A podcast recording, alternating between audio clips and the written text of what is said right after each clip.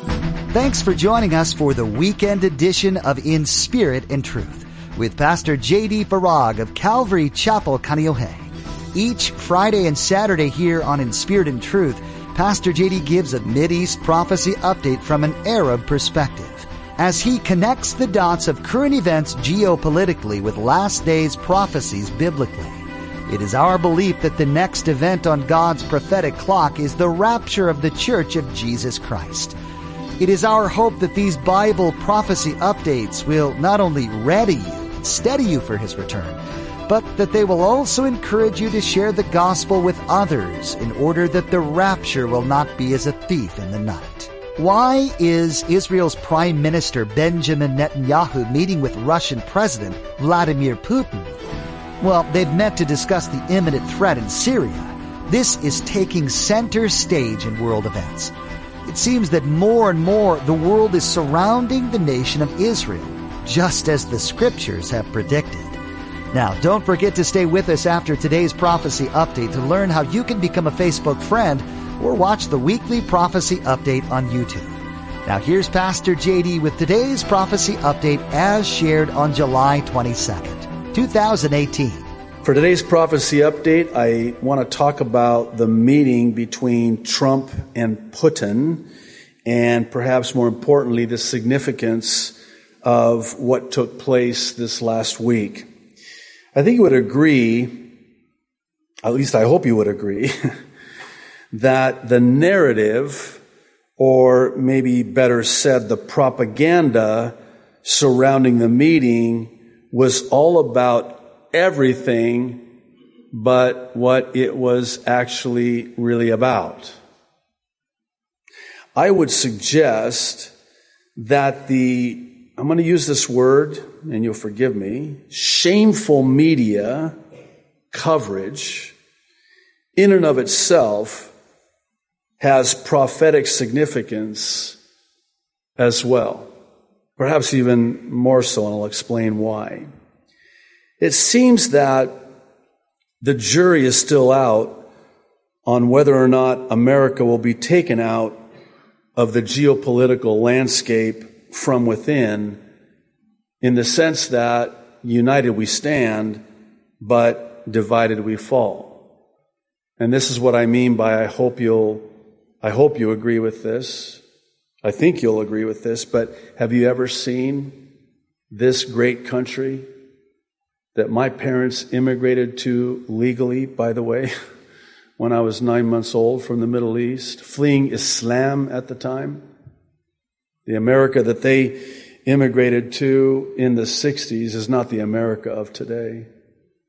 I would venture to say that many of you here today, certainly those that are close in age to my age, would have to admit that this nation has arguably never been as divided as it is today. And it's sad. And it might get worse.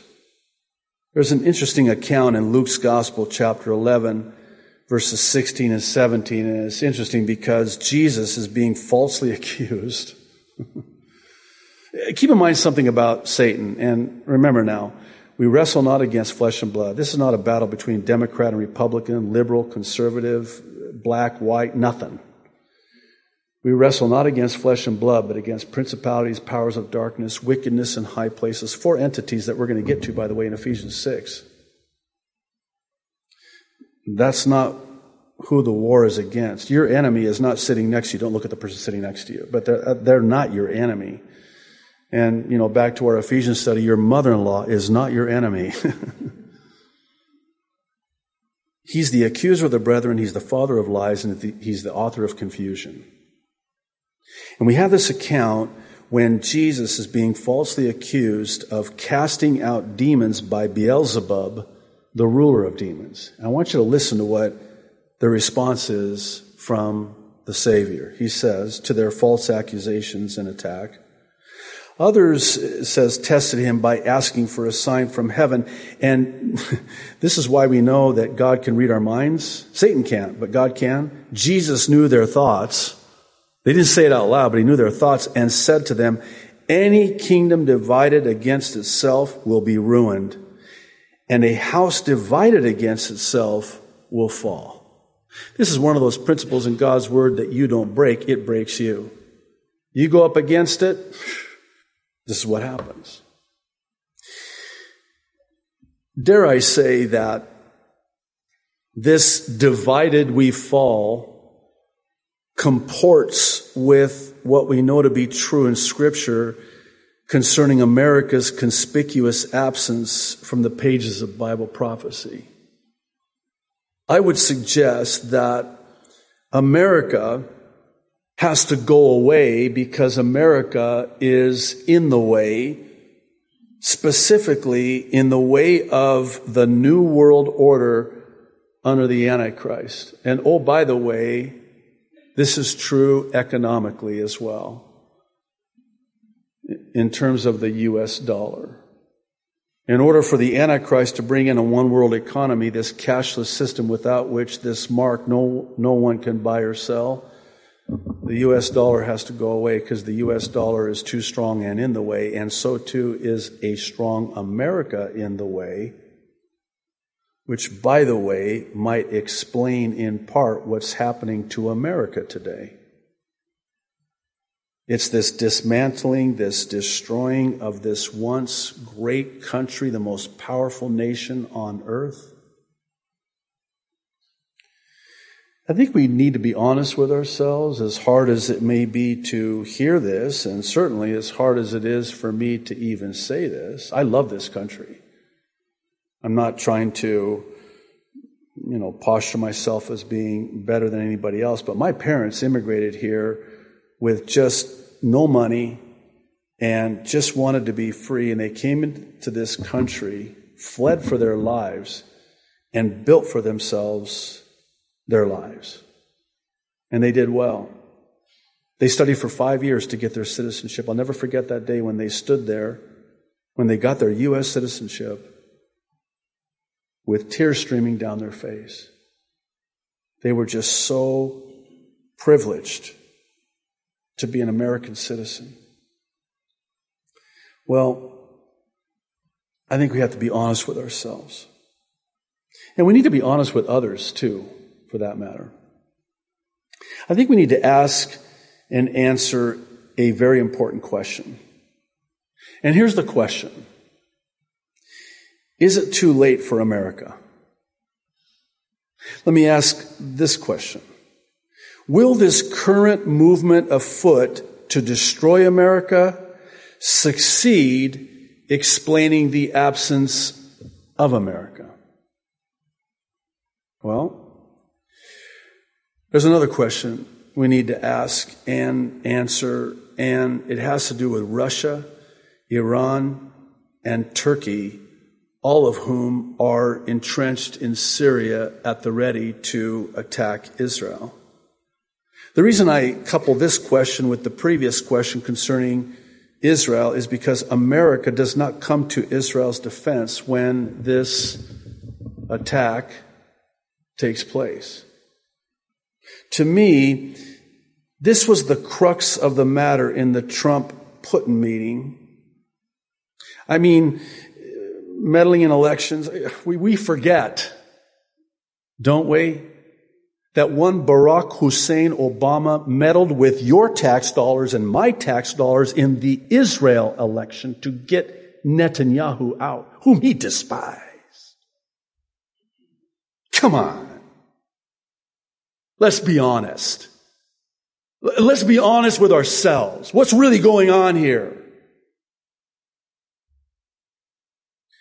Russian collusion, election meddling. Stop! Sorry, I just woke up a couple of people. I, I'm so sorry. I just spit on everybody in the front row. Sorry, Melania, you know, Chris. Free baptism, water baptism today, front row. You know what this meeting was about? In fact, it's why they met. It was to discuss Syria. And more specifically, Russia and their willingness to get Iran out of Syria. Why are they still there? Oh, we know why they're still there. Because the prophet Ezekiel, 2,500 plus years ago, said they would be there to attack Israel. I believe that Russia will not evict Iran out of Syria, nor could they, even if they tried, because of what we're told in Ezekiel 38, specifically verses 1 through 6, which I want to read and point out a couple of very interesting details.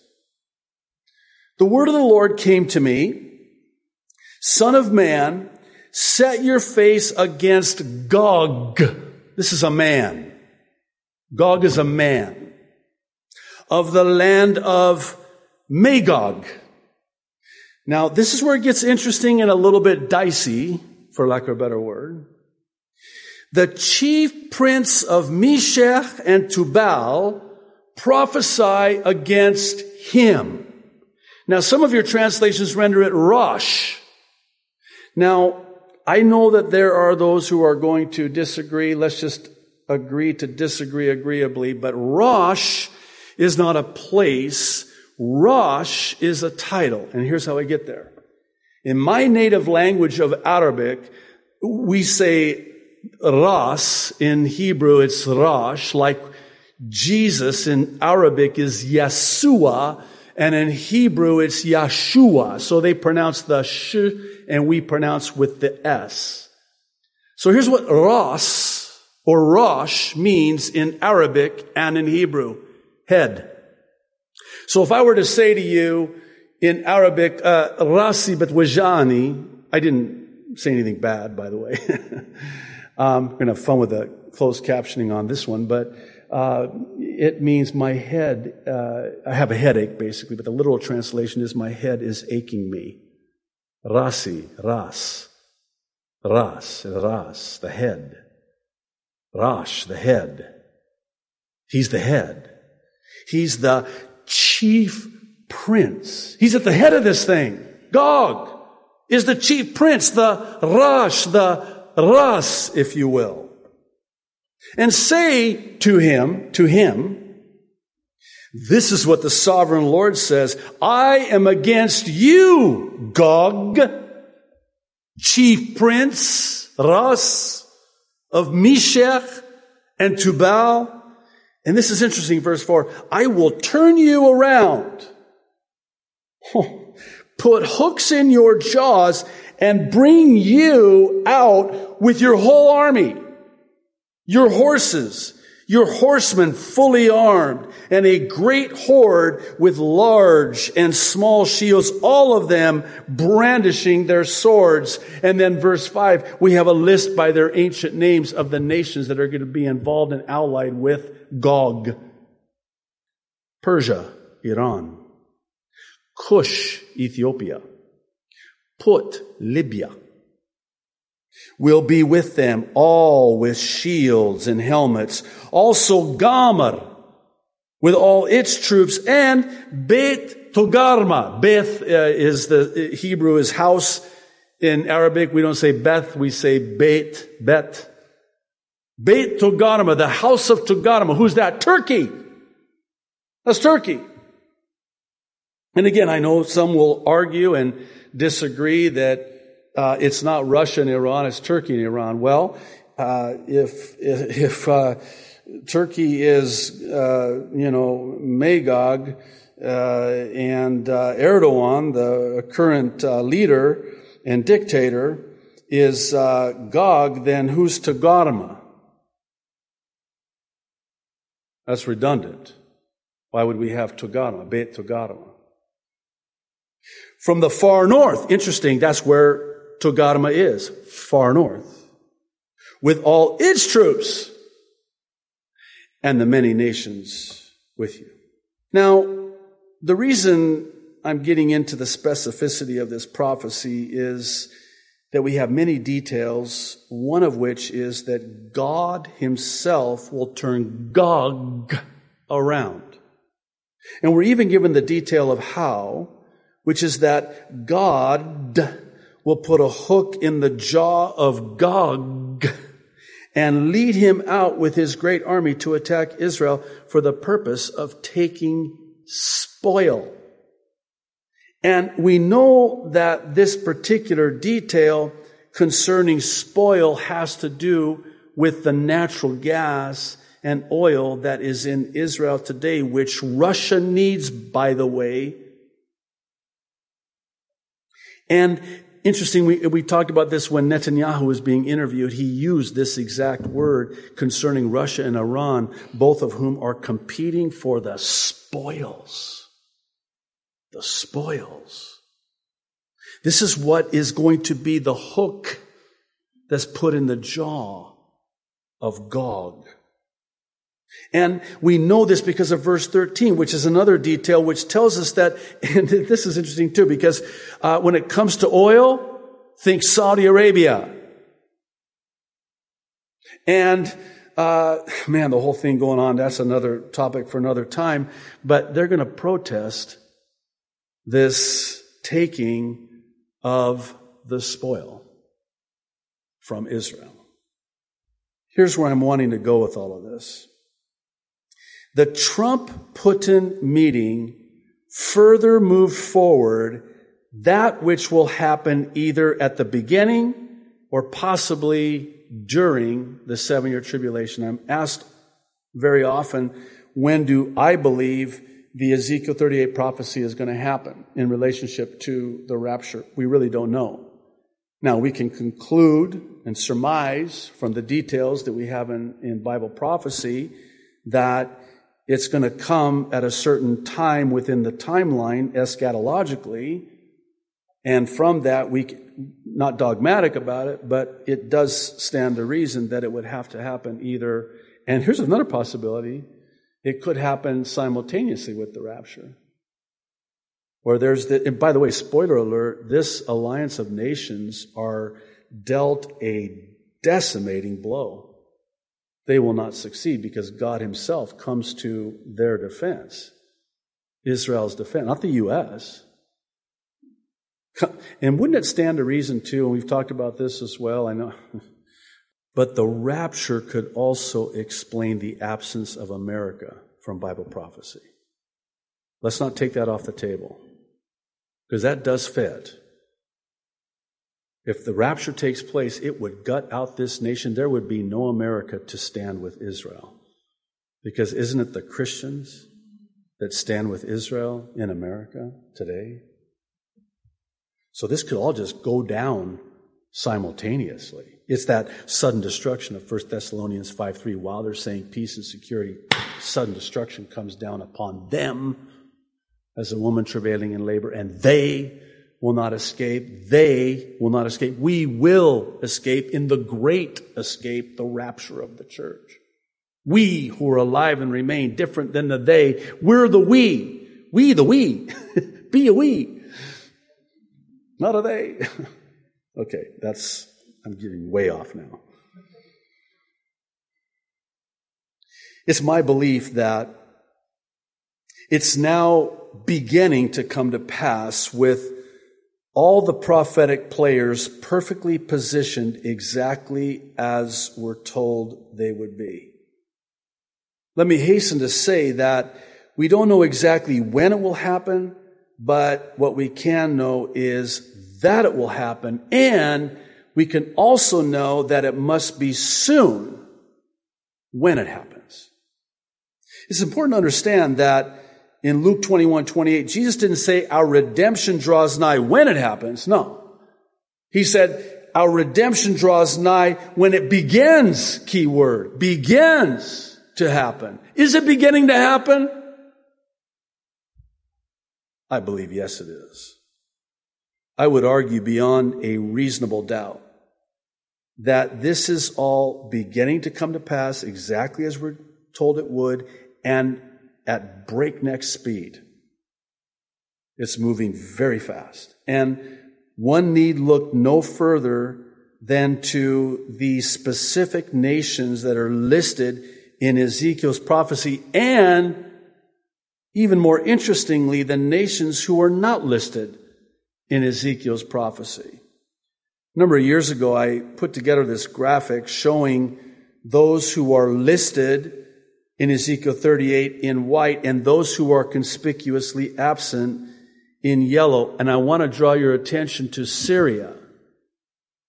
You would think that Syria would be involved in this alliance of nations that attack Israel in Ezekiel 38. They're not. Why do I point that out? Because it would stand to reason that Isaiah 17:1 concerning the destruction of Damascus, Syria, will come to pass first, eliminating Syria and serving as a catalyst from Syria to attack Israel from the north. Every nation, and oh, by the way, too, Saudi Arabia, only mentioned in verse 13 as not allied with, but protesting against. And so, what do we see right now with Saudi Arabia and Israel? Talk about, I mean, it's a textbook case of uh, the enemy of my enemy is my friend. and make no mistake about it, Saudi Arabia is an enemy of Iran, and Iran an enemy of Saudi Arabia. Iran is a Shiite Muslim nation. Saudi Arabia is a Sunni Muslim nation. Every nation to a nation in relation to the Jewish nation, I know that rhymes, is now at the ready. They're either all aligned to attack against Israel, already have a peace agreement with Israel, or are going to be dealt a devastating defeat prior to the invasion of Israel. And when I say peace agreement, I'm talking predominantly about both Egypt and Jordan. So I combed through numerous reports. That was painful. All of these uh, news reports on the Trump Putin meeting. And I came across this Times of Israel article that, above all, to me, says it all. And it's about the differences that abound in spite of Putin and Trump presenting this united front on Syria. And oh, by the way, isn't it interesting that we don't know what they talked about? The only thing that we're being told is that, you know, uh, well, I'm not going to get into that. Oh my goodness, ad nauseum. Here's some of what the article had to say. The Russian leader implies that Iran won't be barred from the entire country. Ah. Huh. Trump, in his remarks, said Israel's security was preeminent both in American and Russian considerations of Syria. Israeli Prime Minister Benjamin Netanyahu, in turn, welcomed the attention. In a statement, he commended the abiding commitment of the U.S. and President Donald Trump to the security of Israel. Netanyahu also very much appreciated the clear position expressed by President Putin regarding the need to uphold the 1974 separation of forces agreement between Israel and Syria. We talked about this last couple of weeks. Very important. They're on the Golan. However, listen, beneath the comity, not comedy, comity meaning courtesy, there lurked several significant differences of how each side sees the outcomes. The time goes on to say and ask the question of, does Iran stay?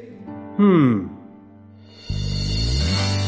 Are you ready? If not, you need to be ready because our redemption draws nigh. This is what Jesus said about seeing these prophecies begin to come to pass in Luke chapter 21 verse 28. This verse speaks directly to the heart of the prophecy update that Pastor JD shares each Friday and Saturday here on In Spirit and Truth. The goal for each prophecy update is twofold. First, to equip you with information you need to live in these exciting last days. Second, to encourage you in your faith in the creator of the universe. Every word in the Holy Bible is 100% true. We're seeing that fact being proven each and every day. We pray that you have been both blessed and challenged by today's prophecy update. And we do hope you join us again for tomorrow's conclusion to this prophecy update from Pastor JD. Now, as I mentioned at the beginning of today's broadcast, you can become a Facebook friend with us by logging on to www.inspiritandtruthradio.com. We've provided a link to our Facebook page.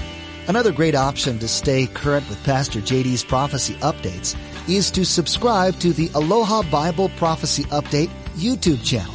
The Prophecy Update YouTube channel has all the current updates that Pastor JD has shared as well as an archive of past updates. Again, log on to inspiritandtruthradio.com and follow the link to the Prophecy Update YouTube channel.